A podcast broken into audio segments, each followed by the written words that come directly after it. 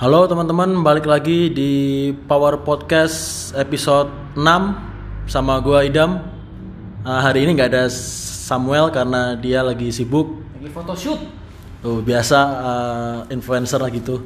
Jadi kita hari ini ada Rico Halo. dan Steadfast Nick. Dr. Nick. Halo. Oke, ya untuk episode kali ini kita akan bahas hal-hal yang menyangkut dengan mitos-mitos yang beredar di dunia fitness ya, terutama di Indonesia.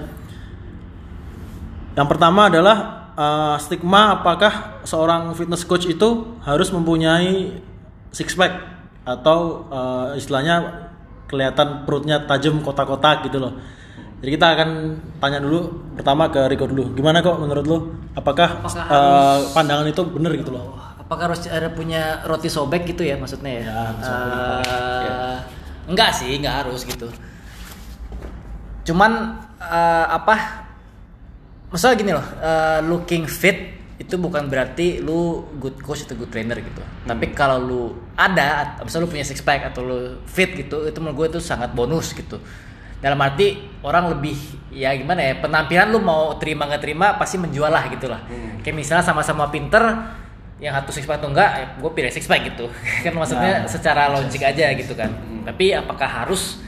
Enggak gitu tapi menurut gue juga jangan kayak maksudnya bener-bener lu nggak pernah latihan gitu kan either lu kayak mungkin kurus banget atau mungkin lu gemuk banget overweight gitu kan itu kan juga nggak mereflek apa pro- profesi lu gitu gitu kayak misalnya lu dokter diet tapi lu gendut banget tapi kan itu nggak nggak merefleksi apa lu punya pekerjaan gitu Kalau menurut gue sih, gue setuju sama yang Rico bilang. Kayak gampang gini lah, kalau lu ngegebet cewek atau cowok, pasti yang dilihat apa ya dulu? mukanya Ya muka dulu kan, muka dulu, badan dulu, baru ntar pas udah deket-deket baru mungkin dompetnya. itu next sih ya, iya. Jadi intinya em, kayak itu kan penampilan luar ya. Penampilan luar memang itu ya istilahnya lebih mengundang lah. Cuma ya kalau istilahnya cuma penampilan luar doang tapi dalamnya nggak ada ya sama aja bohong kan. Dan jadi sebenarnya yang paling penting itu adalah dalamnya dulu. Kayak setidaknya dia harus tahu tuh namanya ya, ya namanya fitness itu kan berbau banget sama eh, badan manusia. Badan manusia itu kan medis. Jadi setidaknya tahulah anatomi bla bla bla gitu. Terus apa namanya em, ya seperti kayak Rico bilang juga harus bener-bener mempraktekkan jadi emang sih nggak perlu sampai kering banget sampai shredded sampai kayak orang di kompetisi bodybuilder cuma se- setidaknya ya jangan obes juga ya kan jadi dan dan juga bukan dari segi penampilan setidaknya juga tahu cara latihan yang bener tuh gimana terus juga mungkin dari segi nutrisi juga mungkin nggak perlu sampai sejago kayak dokter ahli gizi atau nutrisionis tetapi setidaknya tahu lah basicnya kayak calories macros and bla bla bla bla dan Oke. harus bisa demo exercise lah itu paling penting Oh, lah. penting, ya. itu sangat sangat penting dari semua hal lu mau sepinter apa pun tapi orang nanya gimana coba to- apa tunjukin dong ya lu harus bisa kalau nggak bisa ya gimana mereka mau belajar gitu iya betul sekali Terus apakah kalau tadi kan bilang bukan suatu yang utama ya kalau six pack itu. Apakah itu berlaku juga bagi coach yang benar-benar fokus di bodybuilding? Misalnya emang coach buat kontes prep atau apa? Apakah itu juga nggak penting gitu loh? nah itu Nick lebih ini kali karena gue nggak terlalu Kalau kalau menurut gua kan istilahnya gini, kalau dalam keadaan bodybuilding ala waktu kontes itu kan body fat-nya rendah banget. Jadi maksudnya ke dalam keadaan yang mungkin agak sulit dipertahankan. A- ya, ada yang bisa, ada yang Ya, enggak. ya. Cuma rata-rata kemungkinan nggak bisa, rata-rata kan Betul. mayoritas. Jadi kan nggak mungkin dong dia bisa selalu all the time kayak gitu. Ya kalau bisa ya bagus. Eh, tapi, juga lean maksudnya Ya, istilahnya lean lah. M- Mungkin kalau dalam hitungan body fat mungkin sekitar 15% lah itu kayak average kan 15 10 sampai 15 lah. ya kalau bisa single digit ya monggo tapi ya setidaknya jangan sampai obes lah ini gitu. 20% kalau jangan sampai lu- 20% lah. Ntar kan ya kayak kayak kita bilang tadi kalau penampilan pertama aja kurang enak dilihat ya gimana mau cari tahu dalamnya kan? Iya. padahal bisa aja dia sebenarnya jago banget. But then again pelatihnya Phil Heath buncit. Tapi tapi again Henry apa, rambutnya buncit, gendut. itu lu bisa dari track record juga jadi Ya, gini track record, benar. nah Track jadi kalau misalnya menurut gua kalau misalnya lu mungkin kalau kata si Nick buncit atau obes gitu ya Nah. dan lu mungkin coach untuk penampilan gitu maksudnya ya untuk mungkin agak-agak berlawanan sebenarnya kan Nah, lu kan bisa lihat, oh itu kan performance deh kalau itu. Jadi lu bisa lihat track record dia gitu. kan. Misalnya Hmm. dia apa penampilan yang nggak mendukung, tapi dia siapa gitu? Apakah dia pernah latih, wah pernah Iya. latih Phil Heath, pernah latih Ronnie Coleman, pernah latih ini dan hasilnya, Hasilnya bagus. bagus. Ya, gitu ya. riwayatnya gimana Iya itu ya udah gitu, itu ada buktinya gitu. Hmm. Tapi kalau emang nggak lu nggak ada track history apa-apa, ya penampilan lu mau nggak mau menurut gua ada ada efek gitu karena Ya. kan orang nggak tahu siapa lu gitu Ya. kan nah, kecuali lu udah benar-benar big name Nah, dan itu beda ya. gitu Iya, Itu beda. tapi bener sih track record itu yang paling penting sih ya dia ya dia bisa aja mungkin bentuknya agak kurang bagus lah kayak lontong tapi kayak ya tapi kalau ternyata kliennya semua jago bentuknya Iya. juga bagus ya Ya. udah kenapa enggak kan ya gitu kayak misalkan siapa ya ya bener sih kayak lu bilang dulu kan pernah bilang kalau mau belajar tuh orang biasanya mau ke atletnya padahal kan yang jago sebenarnya coach Coachnya, ya iya. coachnya yang jago ya itulah Ya sih betul betul.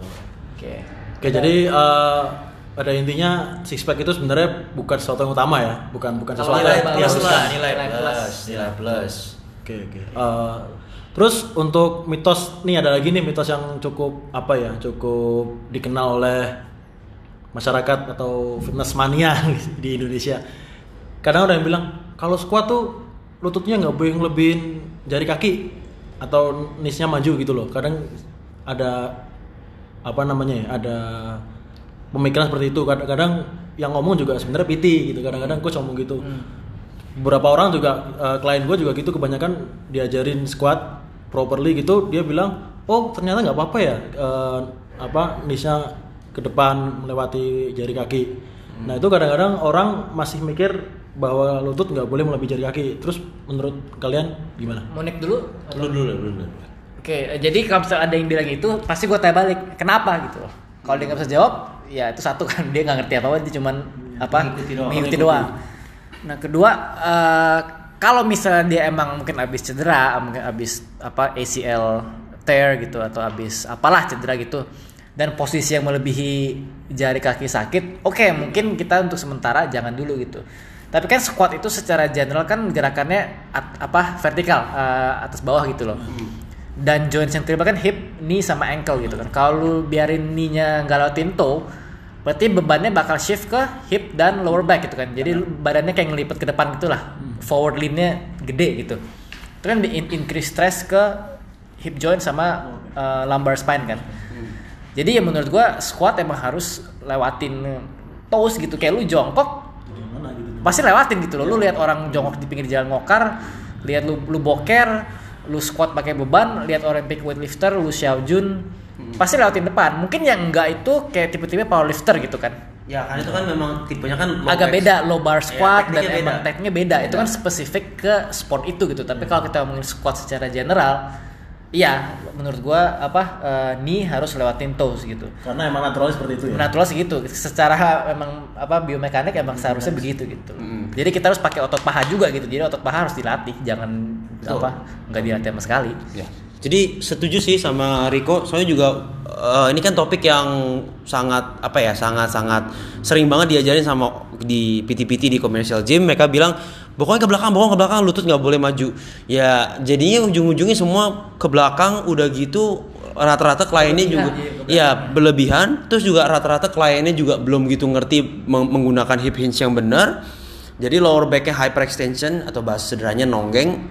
Jadi tekanannya itu besar banget di lower back di bagian punggung bawah. Nah, sedangkan di daerah sini kan banyak saraf-saraf segala macam. Jadi banyak banget yang sering kena namanya HNP segala macam atau ya cedera lower back lah yang istilahnya cukup serius sebenarnya. Jadi akhirnya ya sering ketemu lah di pasien bokap gua kan bok- bokap dokter tulang jadi sering banget tuh semua pada HMP karena apa oh diajarin PT-nya yang kurang kompeten lah gara-gara info ini sebenarnya tuh udah ketinggalan ya kan jadi semestinya jujur ya semestinya lutut itu melewati. Jadi dia tuh memba- membagi tekanannya tuh rata lah. Ke lutut ada ke back ada Hip ada. ke hip ada. Jadi nggak dipusatin ke satu joint nggak nggak dipusatin ke satu sendi seperti pinggul doang gitu. Ya ya mungkin kalau misalkan eh, dia bisa hip back hip back hip back tapi lower backnya tetap lurus straight and kuat ya sudah nggak masalah mungkin kan. Temen kalau umum ya gitulah. Jadi kayaknya mungkin ada misconception tentang Q hips back gitu ya. Jadi hips back itu bukan salah ya, maksudnya hips back itu benar, tapi lo harus tahu dulu mas, maksud tujuannya hips back itu apa gitu. Karena kebanyakan orang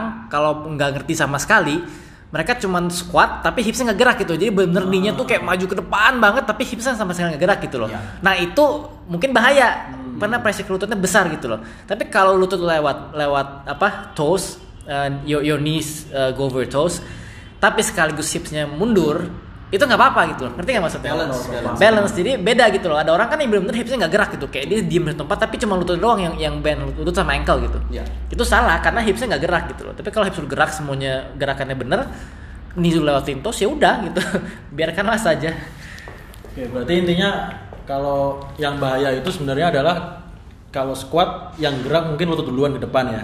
Dan hipsnya nggak gerak sama sekali itu baru nggak boleh. Iya, dan terlalu sit back Nah, jadi kalau terlalu sit back itu kan sebenarnya kalau kenapa bisa HNP karena kan shear force-nya makin Makin banyak be- besar di lo ya. dibanding Oh, compressive force gitu jadi kan jadi apa eh, nuk- apa eh, apa sih namanya gue lupa nukleusnya Iya bahasa Indonya tuh bantalan. ya bantalnya keluar kedorong keluar gitu loh jadilah namanya HNP. HNP.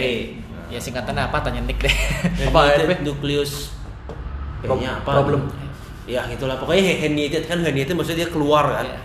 Ini dia bantalannya keluar dari antara diskus-diskus tuh ya antara vertebrae-nya antara tulangnya lah Tulang belakang, tulang ya. belakangnya gitu Nah. basically nah itu ya guys. Jadi sebenarnya squat atau jongkok itu secara biomekanik emang nisnya maju gitu. Jadi jangan jangan takut jangan takut lah. Kadang kalau orang nggak tahu nol sama sekali kan kalau dibilangin nggak boleh lewat nggak lewat bener gitu loh. Kadang malah ntar takut kenapa-kenapa. Hmm. nah terus Jadi- rata-rata yang yang yang bilang begitu kan badannya gede-gede Ya. terus dibilangin sama orang yang badannya lebih kecil.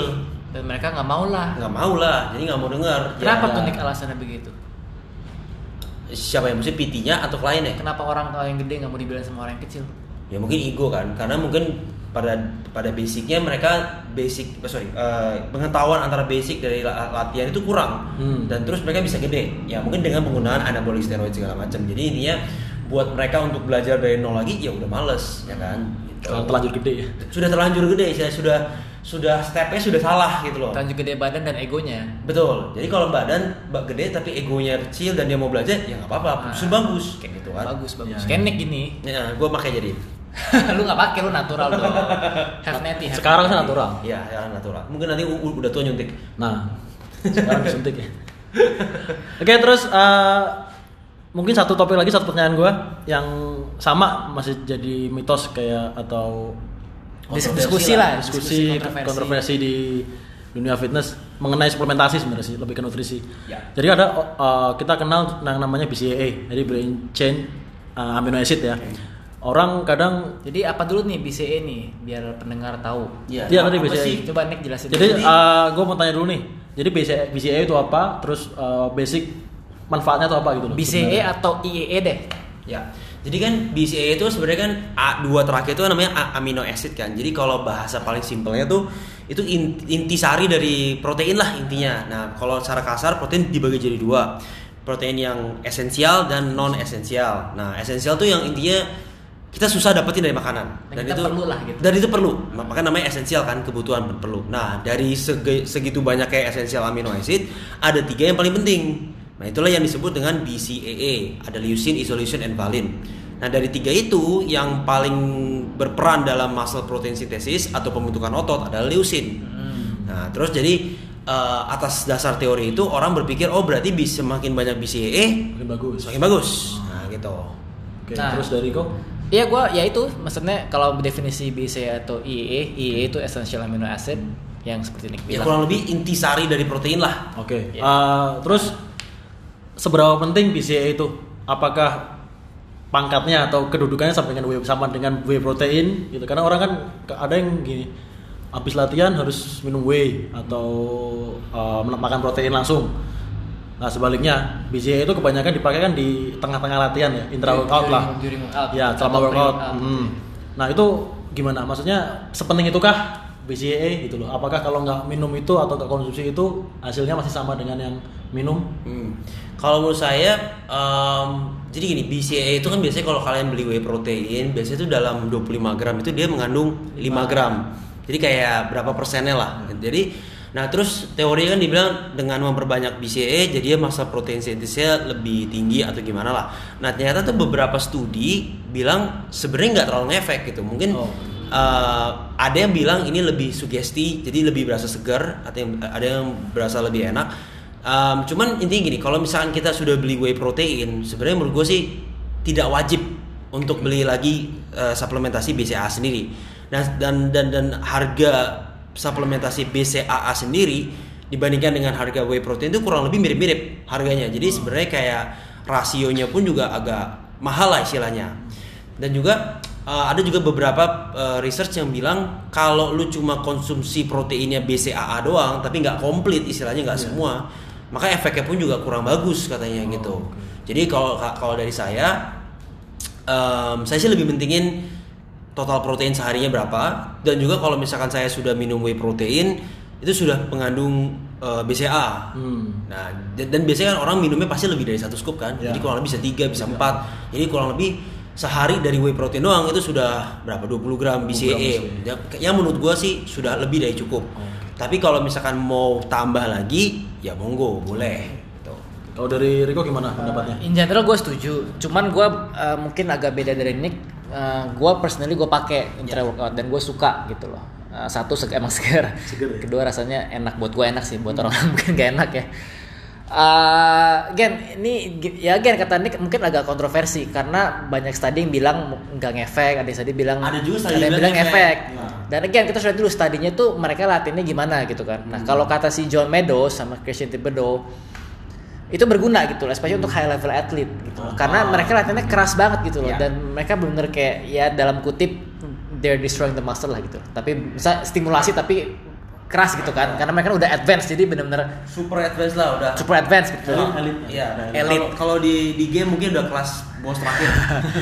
Jadi kan pro- protein breakdown tinggi sekali gitu loh. Dan untuk mereka counteract itu mereka harus minum IEA atau BCA gitu loh. Gue personally lebih suka IEA. Nah ini gue pernah gue gue lupa deh dari dari dari Thibodeau atau dari Meadows. Pokoknya mereka dia bilang ada studi yang bilang eh, kalau BCA naikin protein sintesis bagus, tapi mereka nggak bisa sustain pro- protein sintesisnya gitu loh. Sementara kalau doang. IEA naikin protein sintesis tapi lu bisa sustain dan itu lebih penting gitu loh. Berarti IE itu kan istilahnya lebih komplit kan? Iya, lebih Nah, di- komplit. itu sudah sudah terkandung BCAA. Ah, ah. Oh, ya, berarti kan lebih pentingin ke komplit proteinnya sebenarnya. Iya, jadi kalau dari gua menurut gua personally mungkin placebo effect, mungkin sugesti eh, gua nggak tahu, tapi kalau gua minum IEE atau BCA gitu eh, recovery gua mendingan Lebih- lebih berasa lebih lebih mendingan. jadi nggak gitu sore nggak gitu besoknya lebih lebih bisa latihan lah menurut gua ya kalau personally mungkin placebo gua nggak tahu tapi benar kata Nick jadi yang paling penting tetap total protein Iya. Eh, maksudnya juga kalau misalnya lu apa budget terbatas ya nggak perlu gitu Nggak perlu. jadi apakah perlu enggak Nggak salah. Apakah wajib? wajib enggak nggak wajib Kalau tapi kalau bisa cash. extra cash menurut gua bagus gitu Ya, loh boleh, tapi gitu. again harganya kan mahal Nah, jadi cuman kayak eh, perlu dibilang tuh orang awam tuh pikir oh bu ini wajib minum terus besoknya bisa jadi dua kali lipat lebih cepat. iya Ya, enggak Enggak. Terus sama kayak itu kayak kayak whey kayak Enggak, cewek minum whey jadi berotot Mitos lagi tablet amino tau nggak? Oh, Yang iya. punya. Itu kayak- itu dulu Apa tuh? Gua nggak mitos, Mitos paling sampah sih itu. Kan itu dijual kan amino tablet jadi kayak Ah. pro- Whey di iya iya gua tahu tapi mitos, kayak- mitosnya apa maksudnya Karena ya a- orang yang bilang lu minum ini buat biar cepat gede. Iya. Oh, apa bedanya sama aja kayak Oh, iya, iya. dan lebih kecil gitu Dan lebih kecil. bandingannya. Iya, iya. Kayak satu butir itu satu gram ya Iya. ngapain? terus terus gede banget lagi butir Gede banget terus Malah digigit. lengket lagi. Iya. Ah, buat apa gitu? Iya. Itu masih ada nggak sih? Amino amino Ayo, udah nggak ada sekarang. Udah musnah. Nah, Udah musnah, udah eh, balik ke intra workout. Kalau Nick itu, kalau gua minum IEE, Nick itu minum carbs, Ka- carbohydrate, carbohydrate carbs. yang yang fast digesting ya. Ya. Jadi kayak misalnya kalau dia kalau yang mahal sih ada beda lagi gitu, suplemen khusus gitu kan. Tapi kalau Nick beli yang murah, Yang murah aja lah. UC 1000. Iya, pakai teh botol, apa es teh Iya. manis gitu lah. gula lah ya, gula. Jadi Tapi ya- kalau kalau dari intra workout gini sebenarnya kan tergantung dari lu punya olahraga ya. Kalau lu cuma olahraga kayak cuma yang bodybuilding, nyantai, yang nggak terlalu taxing, nggak. Istilahnya lu, lu masih bisa ngobrol deh. Ya, maksudnya bodybuilding yang yang Nyantai-nyantai lah, yang nyantai lah. Beda sama bodybuilding yang, Yang udah mau tanding ya, Beda. Tergantung intensitas ya berarti ya. Beda ya, tinggal intensitas lah. Ya, jadi intinya kasarnya kalau lu masih bisa ngobrol, masih bisa ketawa-tawa, Nggak perlu. nggak perlu Ya, lah. intinya masih Masih beginner, nyantai. masih intermediate, tuh ya nggak nggak perlu. Gitu. Cuma kayak mungkin kalau mereka-mereka yang udah taxing, udah high intensity, mungkin lebih berbau-bau crossfit, mungkin udah mau mampus-mampusan. Ah, iya, itu mungkin itu perlu. perlu perlu tuh, karena capek banget kan dan mereka durasi juga lama, Ah, ah. nggak cuma lima menit gitu kan. Nah, itu. Dan juga maksudnya ada yang bilang kan juga kan BCAA itu kan suplementasinya udah dalam bentuk free form gitu kan. Jadi udah di breakdown lah intinya protein. Oh, iya. Jadi lebih gampang diabsorb ketika Iya, lu. Hmm. apa minum gitu dibanding lu kayak makan ayam langsung atau minum protein biasa gitu. Katanya sih begitu. Mm-mm. Ah, kalau kreatin gimana ya? Kalau gua gua personally gua non responder. Jadi kan ada sekitar kalau salah tadinya 20% populasi itu Ya. non responder. Jadi gua nggak sama sekali ngefek kreatin. Gua Oh, coba iya. monohydrate. Tapi pernah pakai? Iya ini gue ceritain sabar dulu. Oke, siap siap. siap. Gue gue cobain monohydrate, gue cobain ethyl ester dulu tuh yang apa yang dari no explode, gue cobain ya. creatine HCl, macam semua gue cobain deh, nggak ada yang efek sama sekali. Li- Lo creatine nitrate Iya semua deh, nggak ada bener-bener nol. Oke. Efek positif, efek negatif nggak ada. Netral buat ya. buat gue bener-bener nggak ada jadi itu buat gue waste of money. Tapi buat banyak orang itu ngefek banget hampir pasti karena itu yang suplemen yang paling banyak di research dan udah terbukti efeknya. Oke. Kalau lu nih, Pak, Kalau kalau pakai nggak? Pernah, pernah pakai. Zaman dulu gue pertama kali pakai kreatin itu merek Muscle Tech, namanya Cell Tech tuh gue ingat Oh, gue juga pernah tuh. Ya kan? Yang botolnya biru-biru, Iya, iya, iya. hitam-hitam biru. Abu-abu. Oh, yang pertama abu-abu. Ada abu-abu. Abis itu versi kedua yang hitam-hitam biru-biru. Yang dalamnya itu ada ada kreatinnya plus sugarnya. Ya, ya, ya. ya, Manis ya. berarti bukan netral. gitu. Katanya kan sugarnya buat drive kreatif. Iya, katanya lebih ngikat segala macam. Ya sebenarnya kan ada kreatin dia memang lebih ngikat gula, lebih iya. ngikat air kan. Jadi memang sih palingan efek pada saat yang pakai itu kelihatan lebih bengkak, Paham ya? lebih enak sama kelihatan lebih basah sih karena memang dia retensi air lebih ini. Cuman uh, kalau yang strength? secara strength Kan katanya kan kalau untuk strength kreatif paling oke gitu lebih kan. palingan Karena ini doang sih paling lu bisa dapetin saat extra one rep lah one two rep tapi nggak tahu ya karena dulu kan gua mainnya kan belum terlalu sering banget kayak ini masih zaman zaman masih bodybuilding yang masih supplement minded banget gua gitu. Zaman gua waktu udah main sering gua sama sekali nggak pakai kreatin. Kalau ada kreatin itu pun kebetulan muncul di pre workout atau di susu yang gue beli. Ah, iya. jadi istilahnya gua nggak specifically beli kreatin langsung gitu nggak. Jadi ada bagus enggak ya udah gitu. Cuman seperti yang lu bilang sih menurut menurut gua kalau gua sih berasa lebih full ya otot gua berasa lebih full apa kreatin nih? Iya, Iya, iya. kelihatan sih berasa lebih kayak pop pop pop gitu. Tapi tapi banyakkan retensi airnya. Ah, iya. Karena memang dia kan ngikat Air. air kan. Iya, sifatnya ngikat air gitu loh. Tapi kalau mungkin kalau ya kalau diprogram dengan bu- sebenarnya yang nggak terlalu ngefek-ngefek juga sih ujung-ujungnya kalau kalau latihannya ngaco juga dia Iya. juga ngaco ya percuma juga. Tapi kalau misalkan extra cash ada Dan silakan. untungnya kreatin itu murah. Ya untungnya murah. Nggak kayak BCE. Dan lebih murah, murahnya kan? pakainya banyak. Iya, lebih Maksudnya murah. servingnya banyak, sorry. Ya lebih murah dibanding BCA. Jadi kalau misalkan mau pakai mendingan ya mendingan beli kreatin daripada BCA kalau menurut gua sih. Kalau Kalau menurut kalau gua. gue mending BCE karena gue nggak efek kreatin. Oh iya, itu beda lagi Karena ceritanya. beda-beda case. Beda lagi ceritanya. Tergantung berarti ya. Tergantung orang sih masing-masing. Kalau Ida pakai apa Ida? Ini pakai apa? Steroid. Gua whey doang sih. Whey ayam kalau ayam males malas punyanya. Jadi ba- banyakin whey proteinnya aja deh. Oh, kalau kalau gue makan Chesenko gimana Chesenko? itu itu enak sih rasanya. Oh. ya, tapi gue makan yang choco brownies doang sih, paling enak. Dark, dark coklat juga enak tuh. Ya, dark chocolate boleh lah. Gue ya suka yang vanilla aja lah. Itu enak sih. Kalau yang bingung Chesenko apaan, silahkan lihat di Instagramnya. Ini gue baik nih promosi nih. Kenapa dia jadi promote ya? Gak apa-apa sekalian lah. Iya. Oke, eh, jadi itu kesimpulannya BCAA sebenarnya tergantung tergantung orangnya lah ya. Eh, Bukan kewajiban. bukan kewajiban, Kalau ada bukan duit, silakan. keharusan ya. Tapi kalau misalnya lu ngerasa kayak misalnya si Riko kayak placebo misalnya jadi lebih fresh atau lebih Mungkin placebo. ya jadi lebih cepat apa namanya recovery-nya jadi lebih enak ya silakan gitu loh. Uh, Oke, em, cukup sampai di sini dulu topik Ini- kita hari ini ini atau soalnya. Enggak, yang pasti jangan ngarepin hasilnya tuh sama kayak steroid. Beda udah gitu. Iya. oh itu beda itu nanti kalau steroid kuncinya di situ pokoknya jangan jangan Iya. expect ha- ha- apa ha- hasil yang sama nah gitu aja Oke nanti kalau steroid bisa lah kita bahas di episode tersendiri lah ya. Ya, itu Mungkin kalau- menarik sih ya, itu. kalau itu harus ada Samuel karena kan dia sangat emang Oh dia Oh iya. kemungkinan diduga pelaku sih dia. Masih diduga ya belum. bekas lagi Second belinya. Oke, eh, kalau ada pertanyaan seperti biasa atau masukan, silakan bisa tag kita di thepowerup.id di Instagram. Sampai segitu dulu eh, episode kali ini. Eh, bye.